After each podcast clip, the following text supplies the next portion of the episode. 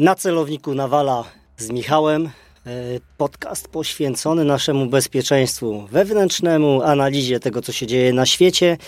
E, podcast prowadzony przez e, weteranów jednostki specjalnej GROM, a więc to nie dziennikarze będą przepytywać żołnierzy, polityków, ekspertów Policjantów. Tylko policjantów, tylko dziennikarzy. My, my mając swoją dziennikarzy, sportowców, każdego, kto będzie chciał powiedzieć coś na temat bezpieczeństwa, myślę, że na temat bezpieczeństwa chyba wszyscy mają coś do powiedzenia, no bo tym żyjemy, o to nam myślę, chodzi. Tak, oczywiście każdego, kogo uznamy za e, ciekawego, żeby powiedzieć, porozmawiać, wyciągnąć spostrzeżenia, wyciągnąć wnioski.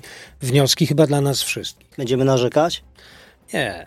Nie, nie, nie, nie będziemy narzekać. E, będziemy mówić konstruktywną krytykę.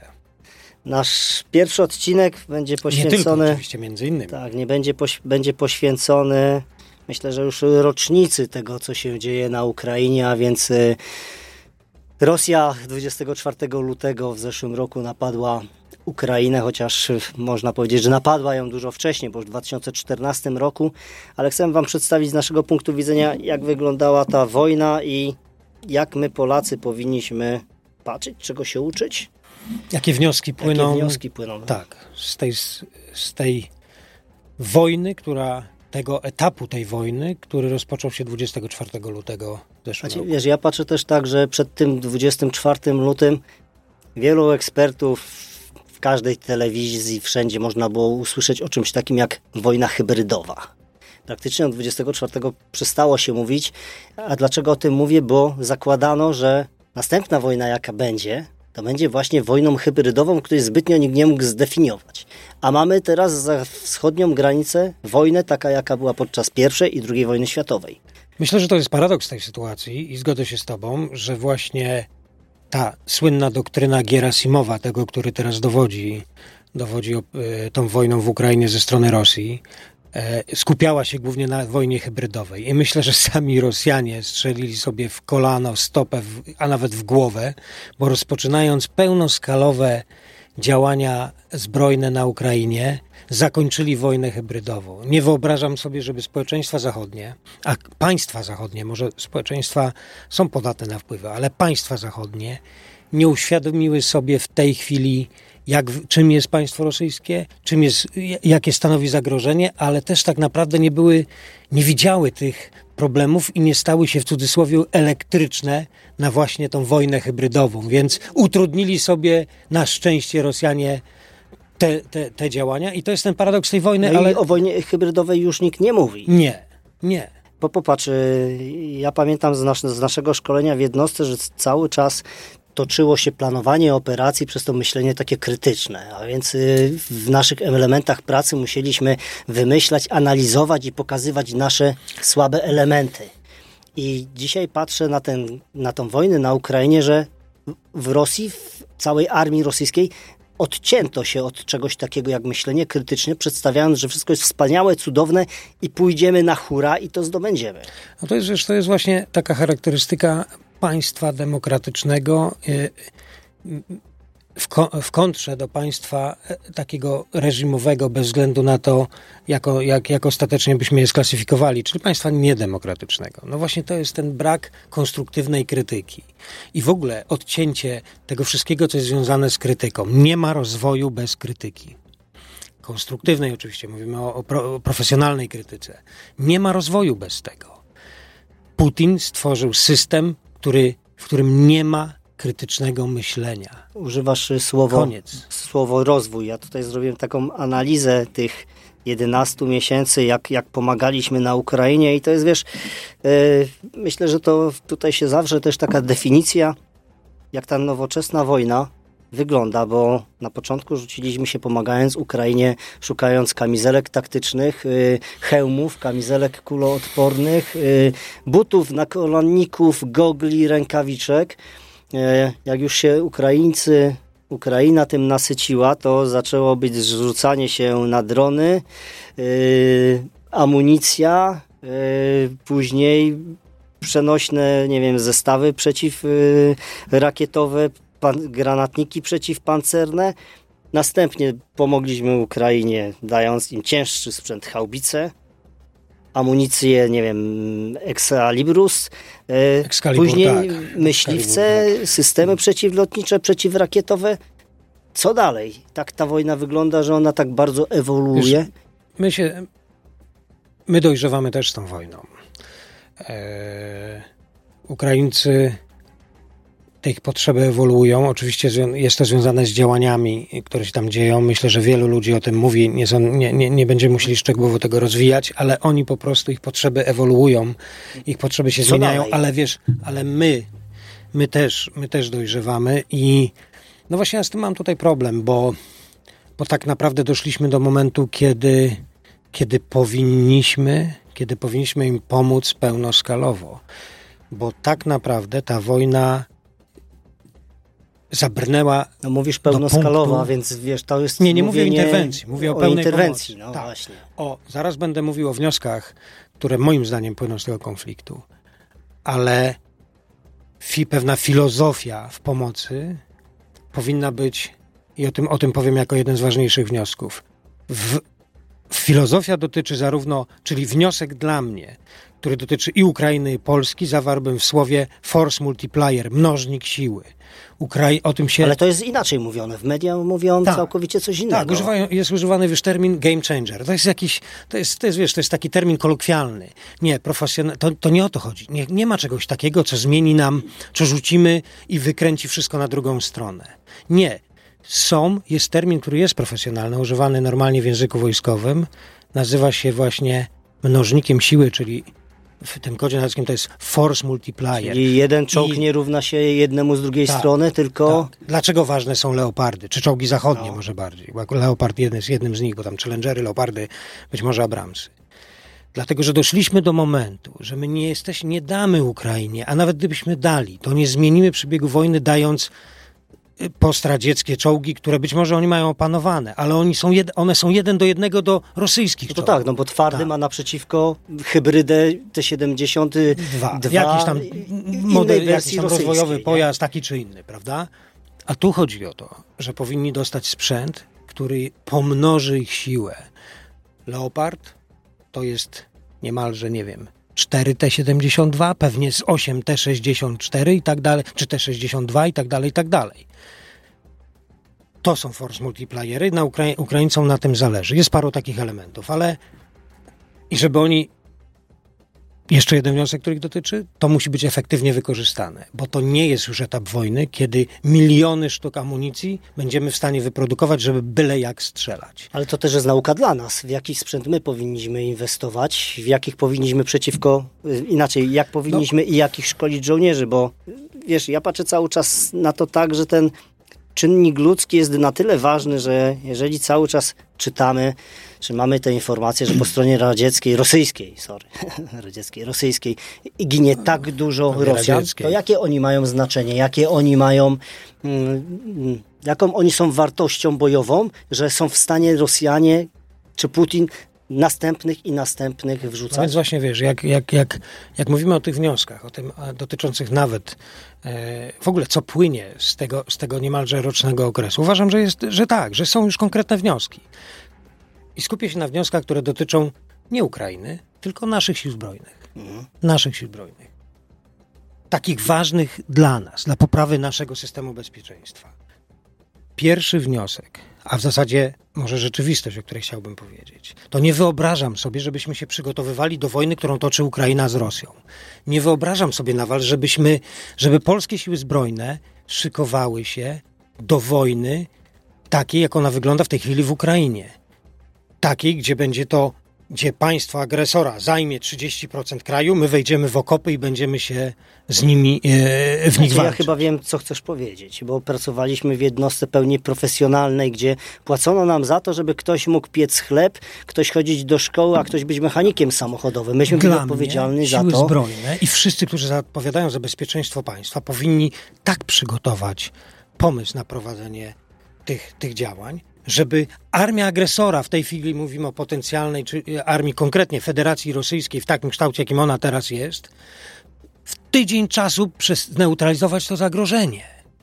Przy, dlatego wstąpiliśmy do NATO, dlatego mówię o systemach systemów, dlatego o tym mówimy. Ja nie wyobrażam sobie że będziemy się szykować do wojny równoznacznej z tym, co się dzieje na Ukrainie. To jest, to nie o takie coś, Michał. Jak obywatel nie tego oczekuję. No, nie płacisz podatki, jesteś nie przedsiębiorcą, tak jak ja. Tak. Dzisiaj mamy działalność gospodarczą.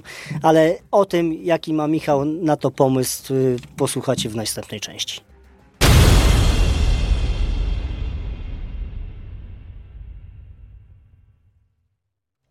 Michale, mamy do dokończenia temat analizy czy podsumowania tych 11 miesięcy wojny na Ukrainie. Tak, wnioski, wnioski, wnioski z tego konfliktu.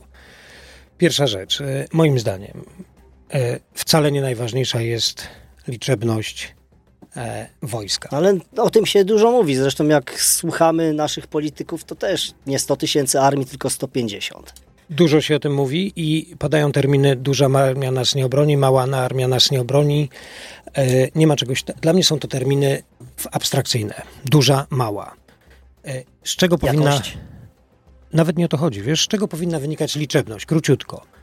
Liczebność sił zbrojnych powinna wynikać z strategii bezpieczeństwa państwa, z której wynika strategia wojskowa i inne i dyrektywa, z której wynika ją pomysły operacyjne na to, jak będzie wyglądać taka, taka przyszła wojna, i to określa nam liczebność potrzebną.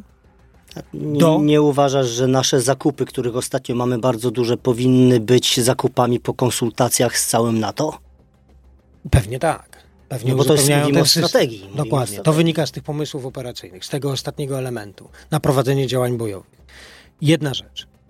Termin duża, mała to jest dla mnie trochę jak termin fajny, czyli jaki? Dla jednego termin, że coś jest fajne, będzie oznaczać, że jest najlepsze na świecie. Dla innego, jak coś jest fajne, to jest mocno średnie. Nie ma czegoś takiego duża armia, mała armia, bo 300 tysięczna armia to jest duża czy mała? To jest duża armia przy 10-tysięcznej armii. To jest mała armia przy dwumilionowej rosyjskiej armii ta liczebność powinna z czegoś wynikać i już. To jest pierwszy wniosek. Dlaczego jeszcze taki, wiesz, konkretny przykład do pewnej filozofii, którą chcę przedstawić, która moim zdaniem e, jest wnioskiem właśnie z tych z, płynącym z Ukrainy. Jak chcesz wybić szybę w samochodzie, przednią szybę w samochodzie i podejdziesz z gołą pięścią, będziesz, będziesz uderzał gołą pięścią, to prawdopodobnie jej nie wybijesz. Myślę, że dojdziemy do Zawołasz tego łoma. mnie, No. uderzę w tą szybę, też nie, nie, nie, nie pobiję jej. Weźmiemy kolegów, cały blok zawołamy, wszyscy będziemy stukać, nic to nie da. Weźmiesz ten łom, jedno uderzenie, 10% siły, szyba pęknie. Ten łom To już wiem, po co go tutaj sprawę. zebrałem, chociaż nie ugadywaliśmy się, że będziesz o tym mówił, ale, ale to ma sens. To ma sens, bo to było w naszej robocie cały czas. Y, To jest ta filozofia, o której mówiłem w tej pierwszej części. To jest filozofia, która się na, e, można zawrzeć w takim jednym haśle, haśle, jak ważne są mnożniki siły, force multipliery. Zaraz powiem, jakie moim zdaniem powinny być i, i z czego to wynika, i to są właśnie wnioski dla mnie e, płynące z tego konfliktu w Ukrainie. Nieliczebność, która. Nie, ja nie mówię, że armia ma być taka czy taka. Ona ma z czegoś wynikać, ale nie jest to paradygmat najważniejszy, że ma być taka duża i już. Nie. Znaczy, ja wiesz, ja cały czas będę to w moich wypowiedziach e, podnosił, że ilość nie przekłada się na jakość, bo trzeba temu komuś dać czas na jego wyszkolenie. No to nie jest z dnia na dzień podniesienie umiejętności. Drugi, drugi, drugi fetyszyzowany termin to jest szkolenie rezerw. To też nie jest force multiplier. Rezerwy są potrzebne, rezerwy są ważne z paru powodów, między innymi chociażby, żeby jest społeczeństwo... chyba, ja przynajmniej uważam, to już prze- przecenianie jest tutaj tego naszego takiego kochanego kurczę Wojsk Obrony Terytorialnej. To jest przecenianie ich Nawet, trochę. nawet wiesz, nie o to, nawet, nawet nie zmierzam No, oni do nie tego. wojny. Nie, niech to będzie, ta energia niech będzie. To, tak, tak, bo wygrają. A czy on, wiesz, to Oni wszystko jest ważne. tak, oni są To wszystko potrzebni. jest ważne. Cho- Chodzi mi o to, że, że nie można, że nie można, y, bo to się sprowadza do, liczebności. Nie można tak naprawdę fetyszyzować tych terminów. Rezerwy powinny być, powinniśmy wiedzieć, kogo tak naprawdę potrzebujemy w przyszłych działaniach bojowych, z czego to wynika, zadbać o tych ludzi, namówić ich do współpracy i precyzyjnie ich wykorzystać. Rezerw, szkolenie rezerw jest ważne też chociażby dlatego, żeby społeczeństwo rozumiało, że obrona ojczyzny to jest rzecz wspólna. No tak, jak bo płacimy każdy to podatki. dotknie, każdy Tak. tego dotknie i wie jak to jest. Ale jak... to nie, nie, nie jest, no, to jest mnożnik siły również, ale nie aż taki ważny. Dla mnie trzy mnożniki siły, które w, e, wprost wynikają z działań na Ukrainie. Pierwszy, nowoczesne działania połączone. To jest zdolność, którą powinna posiadać nowoczesna armia. To, tego nie umieją Rosjanie, dlatego przegrywają. Tego uczą no się bo jakby Ukraińcy. patrzeć na, na front, to oni sobie tam Ukraińcy. sami, każdy sobie coś samego robi, nie? Tak. Prawda? Tego jeszcze nie umieją Ukraińcy, ale uczą się, a my powinniśmy być tym perfekcyjni. Przykład? Jak byłem w 2005 w Szpangdalem i zostawałem J-Takiem, to obok mnie był krótszy kurs, dla, gdzie byli e, oficerowie w stopniu majora amerykańscy, którzy mieli również taki kurs, nie zostawali J-Takami, ale uczyli się tego wszystkiego, co uczy się J-Tak, zanim zostaną dowódcami batalionów. To jest przykład, jak doktrynalnie układa się nowoczesne działania Wiedzą, połączone. współpracują wtedy. No to jest tak jak patrzeć na Wojsko być- Polskie, nie było przygotowane na jednostkę grom. Często były pytania, do czego ich wykorzystamy. Nie wiedzieli do czego. Oczywiście. System sy, y, systemów, czyli mamy jeden system, ale wspólny system, a nie system oddzielnych systemów. Na tym polega No, widzisz, no- nowoczesne działania połączone. Będziemy pewnie o tym jeszcze wiesz, No tak, bo mówiąc, mówiąc o samym J-Taku, to ci jest już, dzisiaj, już dzisiaj są jeden element, ale jak u nas w Polsce element. można było się zagłowić, jedna z typowych jakichś jednostek współdziała z lotnictwem. Jeżeli tam nie ma J-Taka. Nie, nie ma żadnych. sobie. Nie, to jest tylko taki przykład, bardzo konkretny, ale tak. Nowoczesne działania połączone, takie hasło musi padać, ma to być doktrynalnie poukładane. To jest, to jest wniosek, jeżeli mówimy o szkolenie personelu i, i sił zbrojnych, dla mnie płynący bezpośrednio. Ale to nie jest takie proste, bo myślę, że takich podcastów jak naszych jest dosyć dużo i druga strona też tego słucha i nie boimy się o tym mówić, bo to nie jest do nauczenia się tego dziś. Nie, to jest bardzo trudne. To jest bardzo trudne, to trzeba bardzo ułożyć, ale są wzorce, korzystajmy z tej wiedzy, układajmy i wdrażajmy to w życie. Nie tylko doktryny twórzmy, ale wdrażajmy w życie od najmniejszego żołnierzyka, żeby to rozumiał. Przejdę do drugiego, nie game changera, nie używajmy tego terminu. Force multipliera, mnożnika siły. Zdolność i gotowość do działania w nocy każdej formacji, każdego żołnierza, sapera, artylerzysty, każdego. 24 godziny, 24 365 godziny dni w nocy. w. Musimy mieć tą zdolność również ułożoną od góry, doktrynalnie, od szkoleń, od systemów, od rozwiązywania problemów, po sprzęt i tak dalej, i tak dalej. Deszcz, śnieg, gorąco. Doba trwa 24 godziny. Nie możemy nie mieć tej zdolności. Nie mają tego Ruscy w swojej masie i nie będą mieli, bo to No, nie jest to łatwe. są przerwy później To robione. też nie jest łatwe. To jest bardzo trudne. Ale to trzeba myśleć. Kolejna rzecz. Bo Padają takie terminy, wiesz, kolejny mnożnik. Padają takie terminy jak e, amorficzne dowodzenie, cokolwiek to oznacza. Pierwsze Ja to-. Czyli takie rozproszenie. Wiesz, mało ludzi, nawet jak używają ten termin, to za bardzo nie wiedzą o co chodzi i jak tego rozwiązać. Ja to inaczej nazwam. Nazwałbym to filozofią strategic private, czyli taki strategiczny szeregowy. O co tu chodzi? Podejmowanie decyzji na najniższym poziomie. To umiejętność, ale narzędzia, wyszkolenie tych ludzi. Że każdy jest ważny dokładnie. Żeby były narzędzia, zrozumienie w ogóle wagi tych najmniejszych pododdziałów i danie tym ludziom narzędzi do tego, żeby byli w stanie nie wykonywać rozkazy. Będą wykonywać jak trzeba, ale to małpa nauczysz wykonywać rozkazy. O, nie obrażając małp. Ale większość istot się nauczy wykonywać rozkazy. Chodzi o to, żeby rozwiązywali problemy. Dlatego są potrzebne narzędzia. To każdy się do tego nadaje, bo ja od razu wiesz, ja od razu patrzę, już całkowicie szczerze mówię, selekcja i, w, i wyciąganie ludzi materiału ludzkiego, który w stanie jest to zrobić. No sorry, nie każdy będzie fryzjerem, nie każdy Ale się nie nauczy każdy chce być żołnierzem.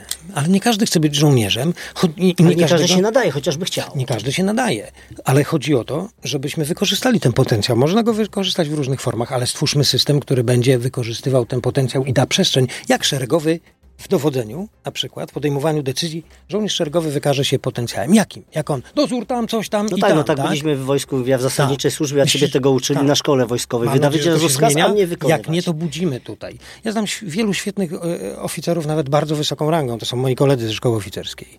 Myślę, że oni są gotowi do wdrożenia tego systemu. Trzeba to otworzyć, trzeba ruszyć tym systemem, żebyśmy słyszeli, że, oni się, że, że, że, że ci ludzie czują się ważni. Nazwijmy to terminem strategic private, dajmy narzędzia. Napisaliście o tych narzędziach w swojej książce Lider w stylu Grom. Takie narzędzia są, można. Tylko, można że ja widzę, że ta książka będzie chyba bardziej zrozumiana w biznesie niż w wojsku, bo byłeś w wojsku i wiesz, jak to wygląda tam. I myślę, że boli mnie to, chyba ciebie też, bo e, z zasadniczej służbie wojskowej wyszedłem, z zasadniczej służby wojskowej wyszedłem w 95 roku i patrząc i słysząc to, co wy do mnie piszecie i o czym często rozmawiam, boli mnie to, bo tam e, się dużo nie zmieniło do dnia dzisiejszego, jak zaczęła być ochotnicza służba wojskowa. No A nawet jest- jest gorzej. Dużo słyszę o tym, że wyciągamy ciągle wnioski. Mam nadzieję, że wyciągniemy. To, co mówimy teraz, to nie wynika z tego, że czujemy się sfrustrowani albo chcemy być Nie, nie, nie, zauważeni. my nie musimy być sfrustrowani, myśmy już swoje zrobili. My to mówimy, bo to jest nasz konstruktywny wkład. I to, że polemizujemy z jakimiś trendami, no to dlatego, że tak po prostu zwyczajnie chcemy zwrócić uwagę na to, No ja to wiesz, że te, nie te trendy, o których pół mówisz, miliona ludzi, tylko może 300 tysięcy profesjonalistów, nie milion rezerwistów. Bo Nawal, ja naprawdę jako obywatel nie chcę być w sytuacji, że ja, mój syn i wszyscy zostaniemy ubrani w mundurek, dostanę e, KBK, no, dobrze jakby był grot, ale może jeszcze będzie beryl i zostanę rzucony do okopu. I to wszystko, tak? To nie o to chodzi. Po to mamy, nie wiem, niech będzie, jeżeli jest potrzeba posiadać 300 tysięcy profesjonalistów w różnych formach służby, to ich miejmy. Jeżeli 350, to mówmy, 350 nam potrzeba. Potrzebujemy tylu rezerwistów profesjonalnie przygotowanych do swojej roli, po to, żeby razem z armiami NATO w tydzień załatwić kwestię problemu, jeżeli Rosjanie się odważą stworzyć jakikolwiek problem. I myślę, że, że, że tym zakończymy, chociaż chciałem jeszcze na koniec porozmawiać, ale może będzie na to czas, albo wy się wypowiecie, bo tak jak przedstawiłem tą listę, jak pomagaliśmy Ukrainie, to się tak zastanawiałem, całkowicie takie gdybanie, nie? o co prosiliby i czego by chcieli nasi, nasi żołnierze po kolei z tej listy, gdyby wypadało nam stanąć na pierwszej linii. Czy- moja szafa pancerna, mój hełm i kamizelka, którą sobie kiedyś za flaszkę od Jankesów e, wykombinowałem, dalej jest pożądana dla, dla naszego wojska, czy już jednak, czy nie odpowiadać na to pytanie, bo znam odpowiedź.